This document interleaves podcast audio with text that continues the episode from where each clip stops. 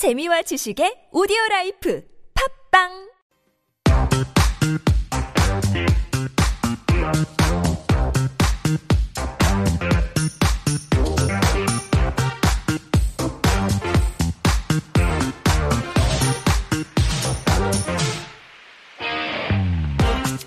And that is our cue for our final corner of the day and for the week. It's Got Time. Got standing for Get Out There.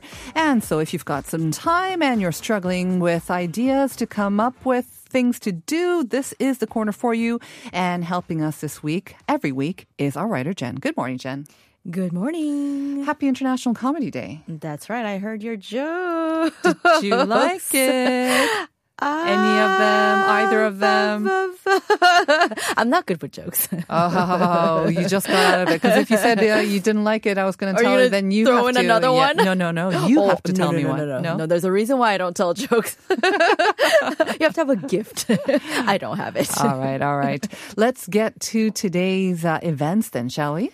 Okay. I know the rains here and it's hot, but I think there are days where you can kind of get out of the rain. There might be some cloudy days. Mm-hmm. So on those days, I think this is something that everyone can do. So it's called the Seoul Sculpture Festival. Oh. Yeah, and so this is an outdoor sculpture festival that's jointly organized by the city of Seoul and an organization called K-Sculpture. Mm-hmm. Did not know they existed, but they do, and they promote Korean sculptures. It's an organization. It's not just a genre that we're pushing, like K-food or K-film. Apparently not. Okay. They're embracing the name, okay? Uh-huh. So yeah, they try to promote Korean sculptors and their works. Mm. And so it's happening in several locations. So all over Hangang, of course, along the river, you can catch lots of sculptures all the time. But in two other places, Seoul Plaza, which is the area right by City Hall. It's right in front. Right in front of City Hall, right in front of the Seoul Library. Mm-hmm. Until July 5th, so here you have a few more days to catch this. There are 10 works that are being showcase there, including Kim Woo-jin's Deer, and then there's Kim Tae-soo's Echo Flow Triple Harmony, and Shin Byung-gun's Pressed Drawing. So those are just some of the works that are being displayed in front of us or at Seoul Plaza. Okay. And then until July 11th, my favorite place, Nodeul Island will showcase 15 different sculptures that you can check out. And I was there not too long ago, and they did have many different sculptures, but one caught my eye. There's a spot that I really like on the island, and you go all the way out to the edge of the water, and they have some great tables there that you can sit, and there's no shade, so a lot of people don't sit there.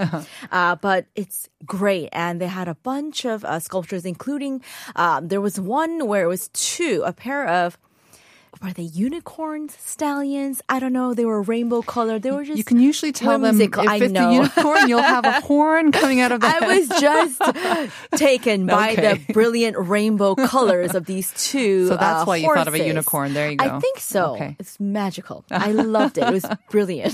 So these sculptures on Nodeul Island, they're all outdoors as well. They are. Okay. Yeah. And you can enjoy these until July 11th. Mm-hmm. And then you mentioned Hangang Park all along the Han River. All along the Han River. So along the Han River and the Hangang Parks, the different sculptures will be on display through October. Mm-hmm. So just all of these different places. If you get a chance to hop out there, look out for those sculptures. Right. I mean, I have to say, I will confess, I'm not very good with the heat as well, but that doesn't mean that you should stay indoors or in AC places all the time. You really should try to. It actually helps to deal with the heat. That's true. Acclimatize your body kind of. Yes. And the other thing that I found was that the day that I was out there, it was actually supposed to be really hot. They said 30 degrees, blah, blah, blah. It was cloudy. Mm-hmm.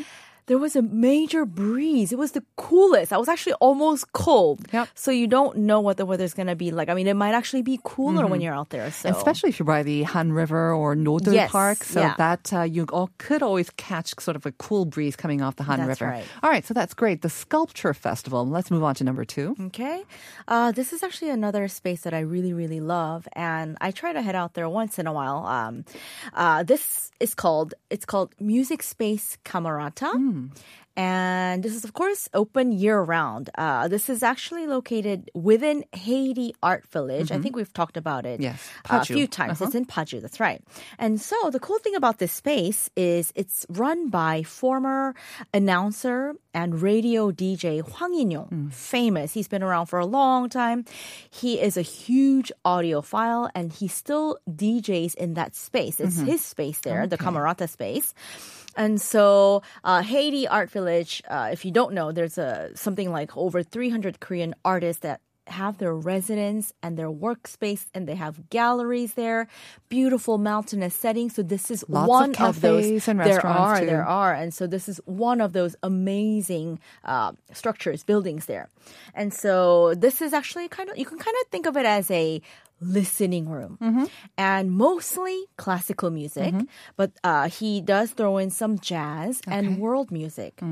It costs something to get in though, right? Yes, so there is an entrance fee, which is 10,000 Korean won, but with that entrance fee comes a drink of your choice, so whether it's a coffee or an iced drink or whatever it is. So it's kind of like a cafe, but with amazing sound systems. Amazing. I mean, it will blow you away. All right. So I definitely recommend if you want to, and it'll be cool indoors, so it's a great listening experience in a cool space. Yes.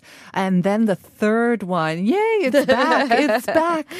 That's right. So this is the Daegu Chimac Festival. And so this is happening from July 6th through the 10th at Daegu's Tudu Park.